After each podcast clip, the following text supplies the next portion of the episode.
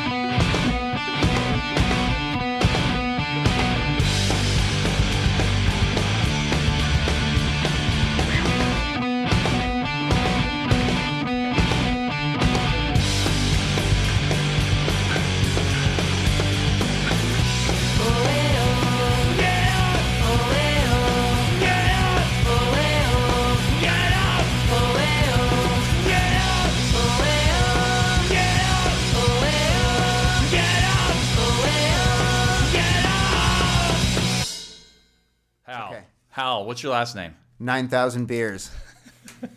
Nice. So, um, you're in a band called Year of the Fist, Correct. and you're the drummer. Yes. And how long have you been in that band? Like, are you a founding member? Yes. Okay. Um, yeah, we started in uh, Squeaky and I started in 2011. It was kind of going to be a two piece thing, um, and then we had some friends. Uh, and we had some songs that needed a little bit more depth. We Yeah. got a bass player in there, and then we are like, we need a little bit more. We got leads and stuff, so we got a guitar player. Um, so we've been a four piece essentially from I'd say like 2012 until now. Oh, okay. And um, Oakland? Oakland, yep. Yeah. So you're not like outside of Oakland, like some bands. No, they uh, they're in Oakland. gunshots whiz by my house. um, I've had a gun pulled on me multiple times. Um, I've almost been. I actually have been t-boned by people running stops. Yeah, it's in the thick of it. Yeah. Um, tell me about the new album that's coming out. What is the name of it? Uh, the new album is called "Revive Me," um, and it kind of, I would say, encapsulates a catalog of stories that have to deal with. Um, oh, I'm gonna sound like an emo band right here. It's all good. Loss, um, death, uh, being left with a sense of what is there now. yeah. Um, Squeaky, uh, she writes a majority of the songs. I was fortunate enough to be able to uh, pull one out of my hat to throw on there too. Um, and it kind of went in the same vibe. Um, we had started uh, working on these songs at the end of uh, 2017. We recorded at the beginning of 2018. Um, and through that, we were like, hey, while we're in the studio recording this thing, why not try recording in this studio Yeah. and that studio? And this studio's closing over here, so let's book some time over there. So essentially, um, we recorded in almost every studio uh, in the Bay Area Yeah, that was going to be one um, of my questions. which was uh, a lot of fun. Yeah. Uh, but it was also a huge pain in the butt for uh, the engineer who had to mix the album. Yeah. Because he ended up with just like essentially a paper shredder, Yeah. and you get the bag of that, and you have to decipher that. That's what we gave him. What studios? Um, we went to let's see, um, we did drums and uh, basic uh, guitars at Tiny Telephone, which was uh, North Oakland, Berkeley area. Um, we did some vocal overdubs at Hyde Space Studios in San Francisco, which is uh, famous for Grateful Dead. Okay. Um, we did uh, some guitar work at um, House of Faith, Bart Thurber, who's kind of an institution there in the Bay Area.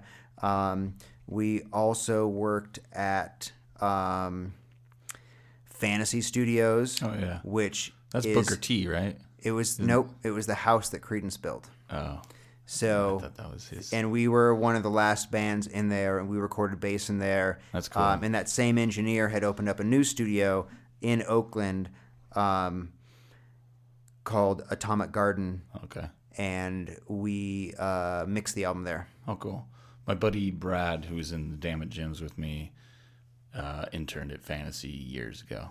Worked at Bottom of the Hill too. That's you know I met him when we were in the Bay, so that's how I know Fantasy. But Yeah, I don't a, really know any other studios. I know doesn't Mike Patton have one in Frisco? I think I can't remember what the heck it's maybe called. I thought he was. He's got um, Ipecac, Ipecac or whatever the the record label. Yeah. Um, I just saw an article about them. The the most profitable record label like every year since they've been a record label they've made money and i was like wow That's weird because most of the music I can't listen to except Melvins because it's so like out there, yeah like Fantomas and yeah yeah. I just It I don't know neat. how. But how I don't know if he making does. money. I haven't heard that he had a studio in the Bay Area. I would think that he's more of a SoCal guy.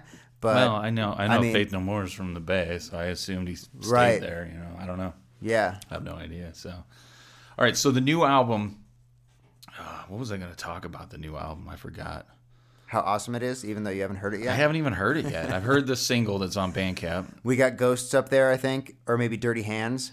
I can't. There's a couple links we have out there with Yeah. about three or four songs that if you look in distant places, you could find a quarter of the album. When's it come out officially? Uh, July 28th, which is a Friday, and by the time this July. No, June 28th. June. Yes. So by the time this airs, it It'll came out out. yesterday. Yeah, So yesterday. you you already are it's Yeah. old news. Yeah, that's cool. So I was reading that you guys uh, opened up for L7. Yes, we did. I think it was. Can you tell me anything about that? Because I love L7. Yeah. Um. How do you remember?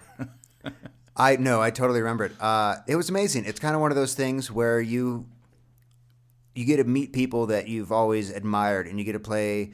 Uh, when you're a musician, you get to play with artists that that rock Yeah. individually and collectively as a whole. Um, we played there. It was Katie's birthday, our guitar player. Yeah. So we are like, hey, "Happy birthday! You get to play the show." Um, and it was them and us. So there was no support cool. bands. They weren't bringing anybody on tour. Yeah. We were the local draw, um, which I'd like to think we brought a lot of people Yeah. out, but it sold out instantly. Um, they, I don't think they get in trouble for this now, but they oversold it, and Yeah. it was so packed in there. Where was it? Is at Slim's. Oh, okay. It was so packed that you couldn't uh, go from backstage and go out into the crowd. You had to leave the building and come back in through the front door just to be able to get in there. And it was insane. L7 was back. They rocked. They killed it. Um, Did you get to hang out with them at all? Or oh yeah, I got them? yeah, I, I got Yeah. I can show you pictures on my phone. And they're cool, right? oh, totally cool. Okay. Yeah, I always they're- worry like my heroes are going to be dicks. No, they're. I would Yeah. say they're rock stars. I mean, Yeah. did they show up late to sound check? sure they're yes. rock stars. Look did at we? 'em. Did we? Did we not get a sound check because they showed up Yeah. late? Yes. Uh, did they kill it? Yes. Were they awesome afterwards and Yeah. cool, fun to hang out with? Yes. Yeah. I also read that your uh, bass player now used to be in Limp. Yeah, Surge. I love Limp. Um, I love Limp too. yeah, I read that and was like, what? I had no idea. Yeah, honestly, right now he is in Spain uh, at probably one of the fanciest weddings you could ever imagine. He's not getting married, but he's attending. Yeah. And yeah, I think he, yeah. So he's off in Spain. Um, I've always been a Limp fan. Yeah, I- I love Um, Limp, I always enjoyed them from the '90s, and Yeah. yeah, Yeah, Guitarded. That, Yeah. uh, I remember somebody seeing that album cover because it's like a guy in a, it's a handicap logo it's with the a guy handicap a guitar. logo with a guitar. and it's called Guitarded, and somebody was so offended. And I was like, "Are you serious?" I I- was like, "Come on." I asked him I the same. this band. I asked him the same question. I was like, Yeah. "Would that fly nowadays?" Yeah. No. But I was like, "But he's like, it was the '90s. You could do that. You know, it was it was funny and it was Yeah. easy. It was cheap. It was the color white and the color blue on a Mm-hmm. sticker or on a logo or a T-shirt. So it was easy to do. How did that work out? Getting him in the band? Um, he's a he's a Bay Area guy? He is a Bay Area guy. Um, Squeaky was on a former band um, that was a part of Fat Records. Uh, Serge, uh, the bass player, obviously he was in Limp and was a part of Fat Records. Um, so they had met each other years and years ago. Um, never kept in touch. Um, we right after the album, uh, our bass player uh, unexpectedly left, and we were looking for somebody new. We auditioned a lot of people. We tried people out. We had a bunch of people fill in for us, but nobody could be permanent members to Yeah. keep up with our schedule. And one friend who also played bass, who filled in uh, for a couple tours, said, "Hey, my buddy was in this band. He plays bass. He's looking for a band, and he wants to, you know, come audition." And we're like, "All right, awesome. We'll get a hold of him." We didn't really get a hold of him in time, and he got our number, called us, and said, "Hey, I know all the songs. I know you need a bass player. You need somebody that sings. You need somebody that writes. I'm that guy. When do you want to jam?" And we're like, "Well, shit, we should give this guy a try." Yeah. So uh, he came in. Uh, he was personable. He was funny. Uh, we gave him three of the most intricate uh, songs to learn on Yeah. bass. He nailed them. We played the songs once, and we said, "Hey, how do you want to do a tour and see if you like us and see if we like you?" And he's like, "Great, let's do it." Yeah. And so we did.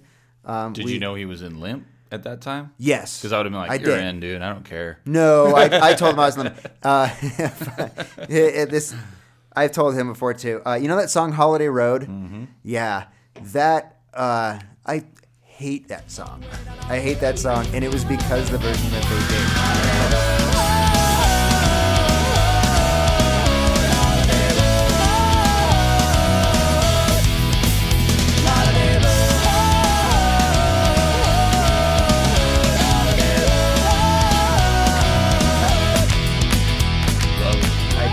It's. I mean, it's a huge uh, uh, National Lampoon's. Uh, it's in uh, what Christmas Story, Uh, vacation or European vacation. European Vacation. One of those. Um, Yeah, they just ruined it for me. But I still love, regardless, I can thought- take I all that apart and I still love Limp. Uh, that's cool. So, um, the uh, what is the EP? Is that Re- Revive Me? No, the new album is Revive Me. It's a full That's length. right. The EP The is EP the was Dirty, Dirty Laundry. Laundry. Yeah. that covers like a like a diorama or like a like a model or something, right? Like, yeah, what are they? What are they? Uh, diorama. Yeah, I guess what that's what they called, called it back in the day. I don't it's remember. it's. W- tell me about that uh, cover because it's different than the other two. I thought it was really I- cool. I made a wooden box. Squeaky's really crafty. Yeah, She can make anything out of anything. Um, I'd like to say the same, but and in no comparison do I equal to what she can do.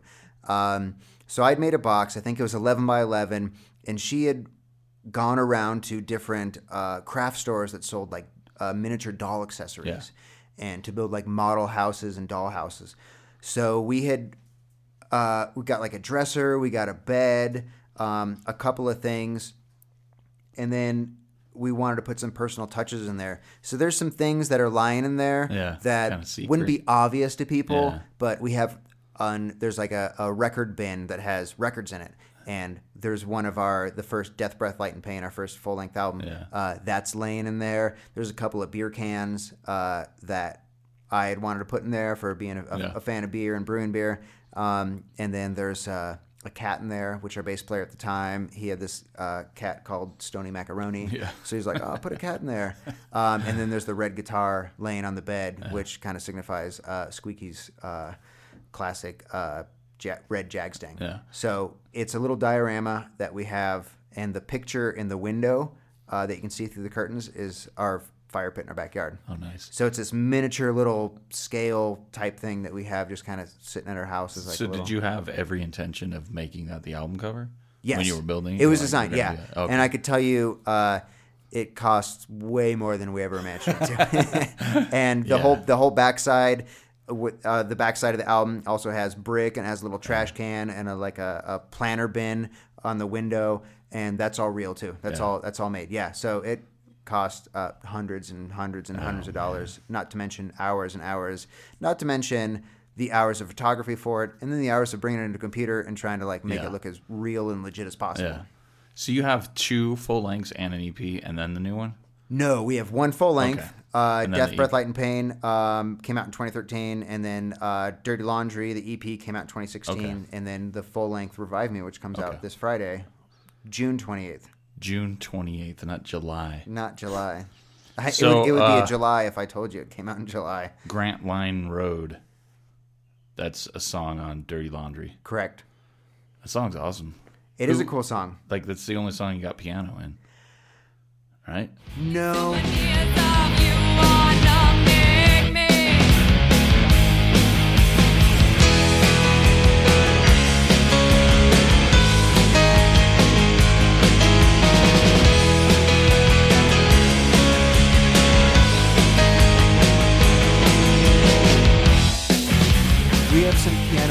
Album as well. Okay. Um, we don't have a piano player. We're not a five piece, but there are parts that uh, could warrant some piano and just a little bit more more depth and expansion. Yeah. Um, yeah, we're a punk rock and roll band. We could just you know just scream in the microphone and Yeah. just bang away as hard and fast as possible. But there's a little bit more to us than that. Yeah. So there's a little room for uh, for air and for breath. Yeah. And we try to take advantage of those. Um, and so, but the most prominent one would probably be in yeah Grant Line Road, the little piano ditty in there. Yeah, I was listening to like after we decide we're gonna interview. I'm like, oh my god, I better listen to some Year of the Fist because I've only brushed by you guys. You know, I haven't really do- dove in. So I was listening last night and then today, and that song like totally stood out. Well, thanks for brushing up. Yeah. Sometimes we talk to people who don't who Well, don't know I anything. had to do some homework, and I'm like, God, I wish I had a week. You know what I mean? But whatever. It is what it is. I'm glad you came here, and we're we were able to do this. Absolutely. So tell me why you're in town. Um, I'm up here. Uh, I work for Drake's Brewing Company in San Leandro, California. Um, I've I've toured the world. I've always enjoyed drinking beer. Um, when you're in a band, you usually get crap beer. Yeah. and I've been able to taste some uh, really unique beers, and that spawned my love for for craft beer. Um, seven years ago, uh, I got the opportunity to work for Drake's Brewing Company after home brewing for many years and switching industries from the graphic design and and arts uh, uh, line of work. So I started working for Drake's um, and making beer, and I, being a musician and being able to share and uh, being with a brewery and sharing a product with people and stuff has always captivated me Yeah. and uh, made me enjoy what I do, being an artist and being creative.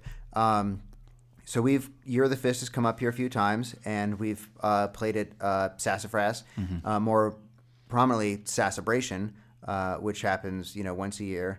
Um, it's a celebration of uh, you know pride and unity and diversity. Um, so I figured I could use my place at the brewery that I work for uh, to do a collaboration brew with Shoe Tree um, up here near Sassafras and uh, make a beer that uh, proceeds that organization and you know helps you know spread diversity and spread cool. unity and spread inclusion for everybody. Yeah, that's awesome. So essentially, um, thanks Drake's for uh, paying me to come up here to come do this because for one, I'm having fun, Yeah. and and two, you know, we're, we get to do a good thing. Yeah, that's awesome. So, um, yeah, when you hit me up, I was like, Drake's and Shoe Tree. I'm like, why didn't Jeff and Paul tell me about the collaboration with Drake's? I love Drake's. So I text Paul. I'm like, you're doing a collab with Drake's? He's like, yeah. I'm like, dude, that's fucking awesome.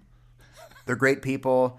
Um, super fun to hang out with. Yeah. Uh, they got a cool location. They got good beers. um, And we're happy to be able to like because the event is going to be on site. You know, at their location, the location of the Carson City Hot Springs, Yeah. the location of Sassafras. You know, like you couldn't get any closer to uh, supporting this event Yeah. besides. Uh, owning one of those businesses, Yeah. or you know, being Jamie or Tony, who are you know uh, curating this entire thing. So I wanted to do what I could with the powers that I have um, to one make beer, which I enjoy doing, and two come up here and play music, Yeah. and three blend them together. Yeah, it's cool.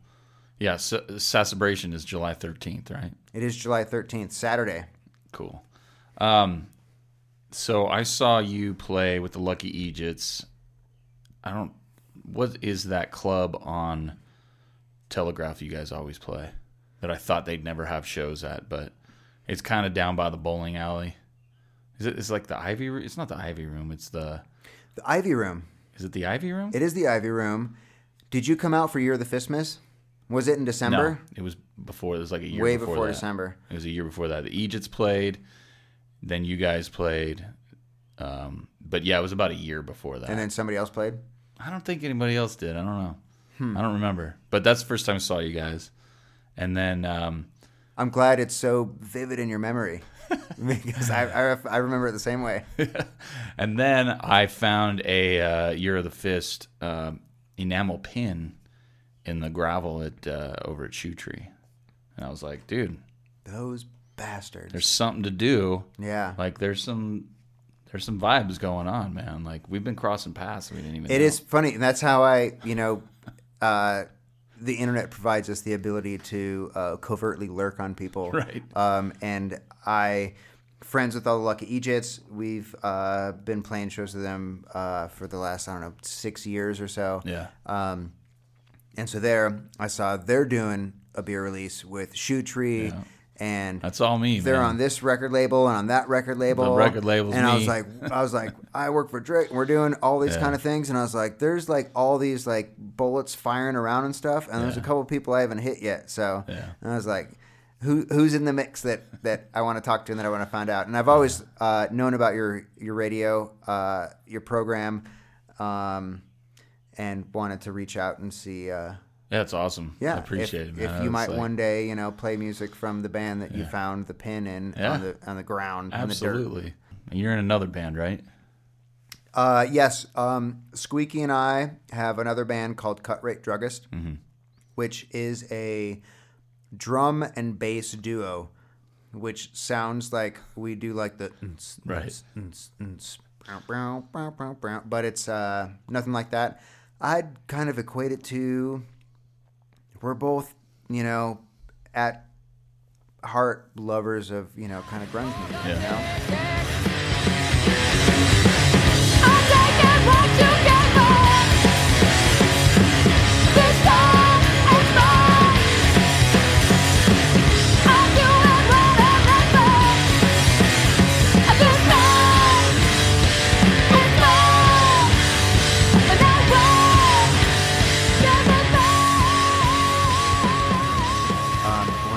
We're not out there trying to reinvent Nirvana. Yeah. Uh, yeah.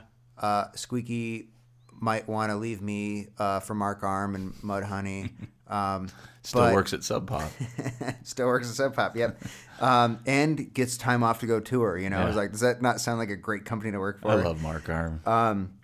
But we wanted to do a, a two piece thing. Uh, we love traveling the world. We love playing music. Um, if we could bring those things together uh, and make it easier, it's why not? yeah. Um, so we started on this venture. We talked about it for way longer uh, than we should have, and Yeah. didn't, you know, jump on it and hit it. So we talked about it, and then in December, uh, we booked a show. Didn't have any songs. Didn't have a band name. And then they started hitting us up, being like, "We need a band name to put on the flyer." It's like the flyers the show's like seven months away. What are you talking about? They're like, "We need a band name now. It's gonna go on the t-shirts." I was like, "Why are you printing t-shirts so early?" They're like, "Band name." We're getting Um, ready. So yeah, there was uh, you know, uh, Squeaky had tossed around the name Cut Rate Druggers for a long time, and uh, the funny thing is, is actually in San Francisco, uh, in the Mission District, there was a building that had construction, and they were redoing the facade of the building. Uh, and when they started taking some of uh, the exterior off, they revealed that it used to be an old drugstore. And back in the day, they used to would call it instead of Walgreens or Rite Aid, they were considered cut rate druggists, which was like a cheap kind of drugstore thing. Um, nobody had jumped on that name. Nobody had used it. She it's been stewing in her head for years and Yeah. years and years and years. And so we decided to jump on that name, uh, book a show um, before we had any songs, and then book a recording date before we had any music too. And you set goals, and you just try to try to hit them and achieve them. So yeah, she plays uh, bass guitar through a bass rig and through a guitar rig, Yeah. which have two separate tones. Oh, that's cool. Um, I still play the drums, so nothing new there too. Um, I do try to sing a little bit more, Yeah. um, which I wish I was better at, but I'm going to do it anyway. Because that's the thing about being a musician, you know, like you love it or you hate what somebody does. Yeah. What are your influences? Like, what what kind of got you into music? Um, growing up, my father always uh, he was really into music, and it was more of old school rock and roll, blues, um, and I just I would listen to it. He would make me mixtapes. Oh, cool. Um, and I listened to him as a kid. I know you said oh cool, but then I was gonna be like some of those mixtapes had Jimmy Buffett on it. Yeah. Um, I hate which- Jimmy Buffett. Okay, cool. I'm a parrot head. We Can't stand him. we can agree to disagree. but essentially, it's not.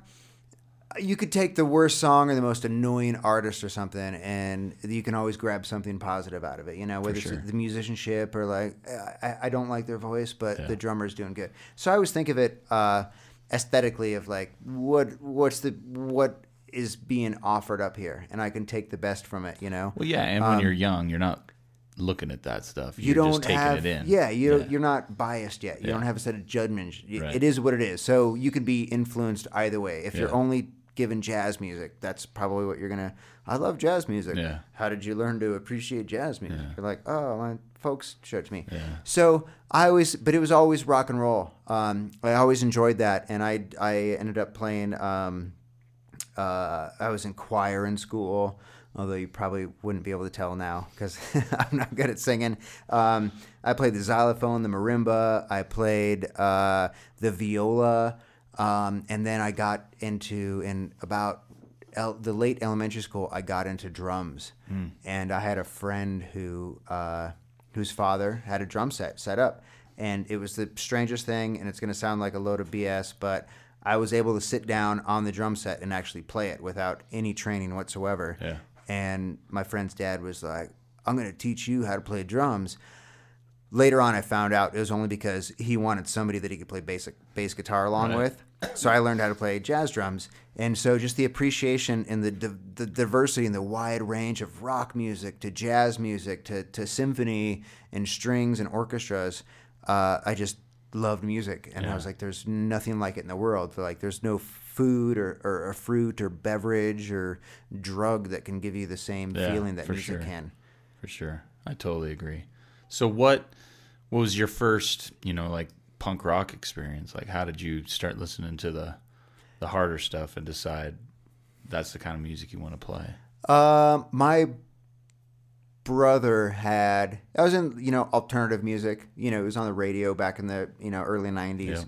Um, and my brother started getting into punk music. He was a few years older than me, and we would go to the record store, and he would be like, "Buy this, buy that, buy this." Yeah. I knew he was going to steal. He wanted me to buy him with my own allowance money so that he could steal them afterwards. was that in the Bay?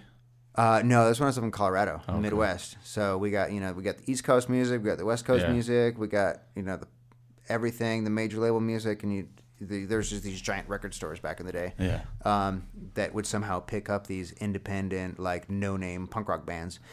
So he was like, "Buy this, buy that," and I would, and he would steal them. And I, but I listened to him. and I was like, "Wow, this is cool." I was like, "This is worth fighting for." I was like, "This Yeah. music's great." I was like, "Don't steal my goddamn records." So I would do that. So there's there's a few bands. Um, I think one of them, uh, defunct now, uh, Jughead's Revenge. Oh, yeah, uh, was Jughead's. probably Image Is Everything with the the guy with the mohawk on the record, Yeah. and I was like, wow, this like captivates everything that I'm into. You know, uh, huge fan of the Vandals, Bad Religion, um, and then got into the Dead Kennedys.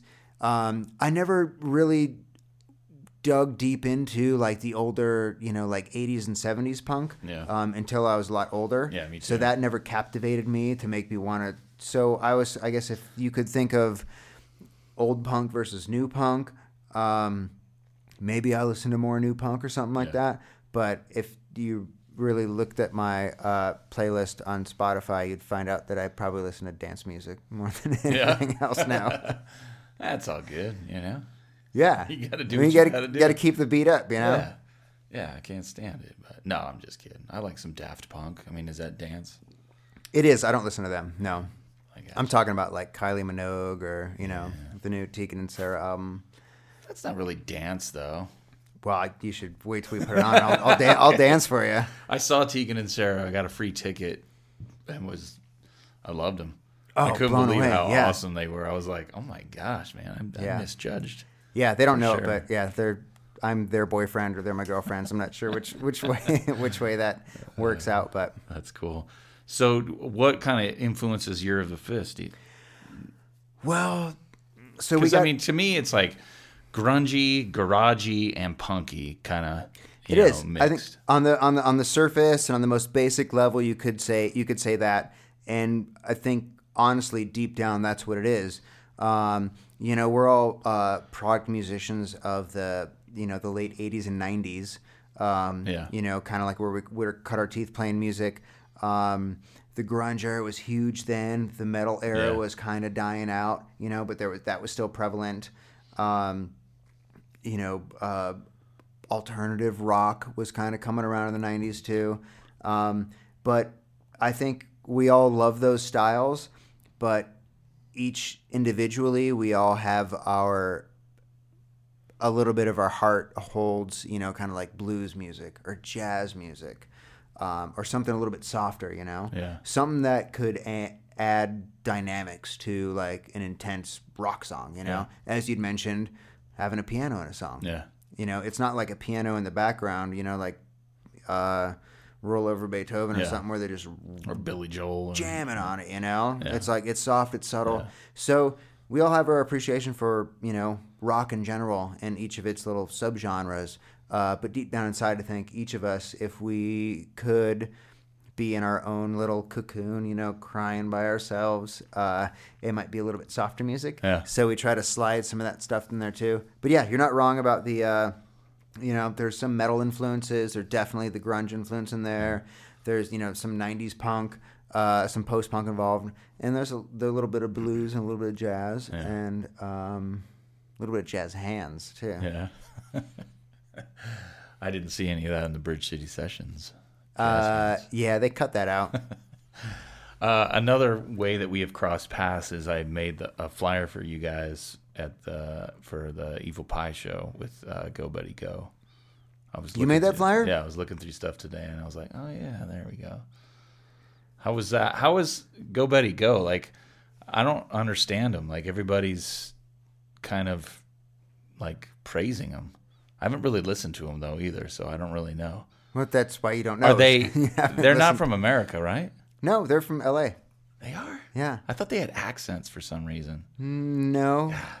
I'm thinking No. of a different band. But that was like a whole tour. You, We did a couple- Venomous Pinks, and Go Betty Go, right? Uh, it was just us and Go Betty Go. Oh, okay. And Venomous Pinks happened to play a show. Oh, okay. Um, and I think was, that uh, was uh, a show in Tempe, but uh, going back to the Evil Pie uh, flyer, which you designed, Yeah. um, I didn't know that either. It was really cool. Thanks for doing that. Yeah. Um, yeah, Go Betty Go and Year of the Fist are both with the same booking agency. Oh, I got you. Um, so we we do some shows together. Um, they're they're a great band. They've been quoted as being the uh, a Latina uh, punk rock quartet, um, which uh, I mean they have solid drums, solid bass, solid Yeah. guitar, solid vocals. Uh, they you know they were one of those bands that you know struck out big uh, in the late '90s, early 2000s. yeah. Um, they had a couple member changes, and now they're back to the original formula.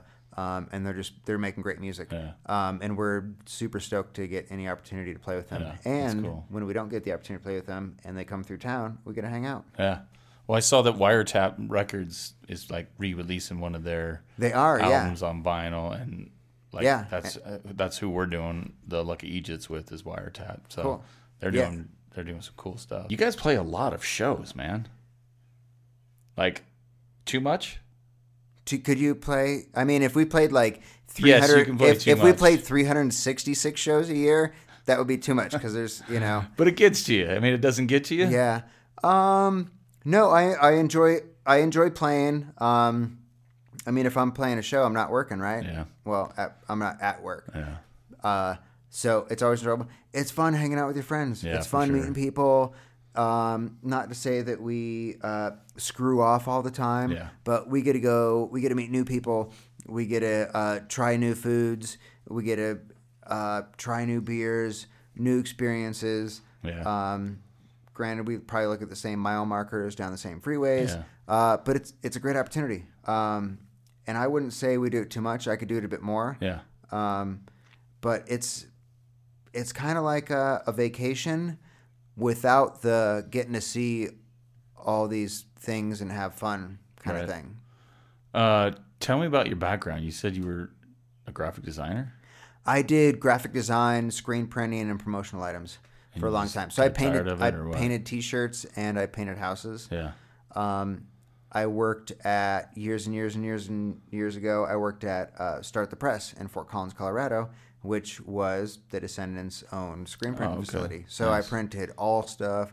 I printed Descendent stuff. I printed Gwar stuff. I printed cool. Fat Wreck Chords crap. Yeah. Um, and I printed forever. I moved to Washington State. I printed all sorts of band stuff. I moved to the Bay Area. I printed all sorts of band stuff. Yeah. Ended up printing, uh, doing my own little like screen printing uh, rock posters in my garage. Oh, which was cool. a- which was a lot of fun. Yeah. Um, and then I kind of got bit by the beer bug, and uh, jumped ship and decided to make beer Yeah. instead of posters anymore because with beer. Afterwards, there's nothing left over because Yeah. you drank it all. Yeah. But when you make T-shirts and posters, like you end up with a couple stragglers hanging around, and You always got to push that stuff. yeah, I, always, I have so many shirts in stores, and I'm like, what am I doing with this stuff? I don't want. I'm not a salesman. I'm an artist. So yeah, yeah. T-shirts are hard to put down I a see drain. Yeah. or to drink. Yeah, totally. So I switched over to something that had uh, less of an uh, an aftermath yeah. and leaving a trail behind it. Yeah. So you just went to Drake's and said I'm a home brewer and hire me? No, actually, uh, kind of a funny story. There was a home. I was homebrewing uh, prior to that uh, while I was still working, just to do it for fun, um, just to see if I could create alcohol and get drunk on my own. Yeah. I was like, life realized, you know. Um, and so I'd met this fella. Uh, his name's Travis Camacho. He actually runs the uh, barrel aging program at Drake's too. uh, makes amazing sour beers, uh, barrel aged uh, dark beers. Yeah. Um, he had, I just bought a house too, and then got laid off at work. And he was like, "Man, this guy's at home making beer, doesn't have a job. He must be dealing drugs." and I was like, "Hey, do you guys need any help at the brewery?" And he's like, "Sure, yeah, come down." So then I got paid a case of beer a day for Yeah. you know like ten hour days, and. uh He's like, man, this is totally a drug dealer. Why would he work for a case of beer a day for 10 hours? And then I just kind of was like, hey, do you guys need anybody? And then I started part time um, uh, packaging beer. And I worked two, three days a week. They asked me to come on full time. We'd still package a few days, and I'd work in the cellar. Yeah. And then we got to packaging five days a week. I moved over to the cellar, started brewing, uh, started running filtration, left to go work for Jupiter as the head brewer, came back, and now I'm the cellar manager. And I like to think that I, I don't know, keep the train on the tracks. Yeah, that's awesome. So yeah, it got from the from the love of brewing beer Yeah. uh, as fun in your garage, Yeah. uh, and having you know your own supply, to now having to manage a supply for you know don't, hundreds of thou- millions Yeah. of people or something. I don't know. That's awesome. So, what is next for Year of the Fist? You can put out the new album. Um, we're doing a run of shows in July. Uh, we'll have the album out uh, June 28th. Uh, we play um, Sacramento on Thursday, the 11th. Um, we play uh, Stockton on the 12th of July. And then the 13th, we're up here for Celebration again. Cool. And then uh, Sunday the 14th, we're back at Bottom of the Hill, um, where we're doing a Women in Music uh, festival. Um, and in association with that, uh, Drake's is doing a collaboration brew with Year of the Fist uh, to brew Year of the Fist IPA. Oh, cool. Uh, which is a brew I originally designed a couple years back and have made a number of times in my garage Mm-hmm. that features uh, a super stripped down uh, malt bill, uh, two row and rice and pilsner malt, and some of the coolest hops that a lot of people can't get. Yeah. Um, so we're brewing that. That's gonna be released. We're gonna have that out in cans uh, beginning of July. Mm-hmm. Um, I think July fifth they go out. We'll have it on draft at the venues. Um, then after that we have a. Katie is getting our guitar player. Katie is getting married in September. Uh-huh. Um, musically, after that, um, the beginning of November, we have a uh, we're playing Fest down in Oh, Gainesville. yeah, I think it's cool. Fest 18 Yeah. potentially. I forget. I was at I think at like Fest nine or Uh, I want to or go. something. Never been, but there's so many people that I know that are going. That You should go. So many bands. But you should plan on going like two years in advance. So I you get, know, get a hotel room or something, you know. I know, Or find some friends. But it's cool. It's neat. It's like this down downtown strip. They don't necessarily block it off. Yeah. I mean, they might now. Um, but there's all these different venues, and you just have a wristband, and you can walk and go see like there's like eighteen thousand bands playing there. Yeah. Um, and comedians and artists Yeah. and they have so many cool things happening. So we're flying out there to do that. We got uh, a couple of shows. Uh, we got a show prior to that with uh, the Dollyrots, uh, which isn't announced, but I guess now it is. Um, a couple dates after that, we are playing with. Uh, we're doing some sh- more shows with Go Betty Go, um, and then doing a week run up uh, the East Coast Cool. up until the New England area, and then we, we fly home. Um, and then we're definitely we have this uh, revive me this full length album out this year. We also have some other previously recorded material that we haven't released um, that we're looking for a home for. And uh, yeah, I would. I mean, 20, 2020, yeah, hindsight's gonna be the biggest joke. You know, like Yeah. companies are gonna be like, ah, 2021. They'll be like, you should have gotten your eyes checked in 2020. Um, so anyway, so uh, to be more ahead of hindsight, uh, 2020, um, doing some more international stuff. Um, probably go back to Japan. Um, I know in Tokyo they're gonna have uh, the Olympics out there, uh, which probably be expensive to fly. Yeah. Uh, so we might have to wait till those are done. Yeah. Head to Europe instead. Um, but uh, I'm thinking we're gonna put another album out next year. That's cool. I mean, this album we've it's the music, everything was there. It just took a long time because we wanted it to touch every uh, recording uh, Oh, yeah, studio right. in the Bay Yeah. Area, just so we could have that kind of street cred um, that it passed through here. Yeah. Um, So I think in 2020 it might be, make it a little bit easier and just record at one place so we can put it out a little That's faster. cool. Yeah. Well, that's cool. Did I talk? We talked about Hard on Records for a second. Yeah, let's talk about it. Yeah. So Hard on more about it. Hard on Records is um, Squeaky uh, from Year of the Fist and Cut Rate Druggist and myself from Year of the Fist and Cut Rate Druggist. Um, we decided and realized that there's not really any record labels out there that uh, you know lean towards female musicians Mm-hmm. or uh, bi musicians. Pink and black, bro. Don't exist. I know. Yeah. Squeaky could speak more to that. Um, there's nothing out there that's really accepting of anybody else.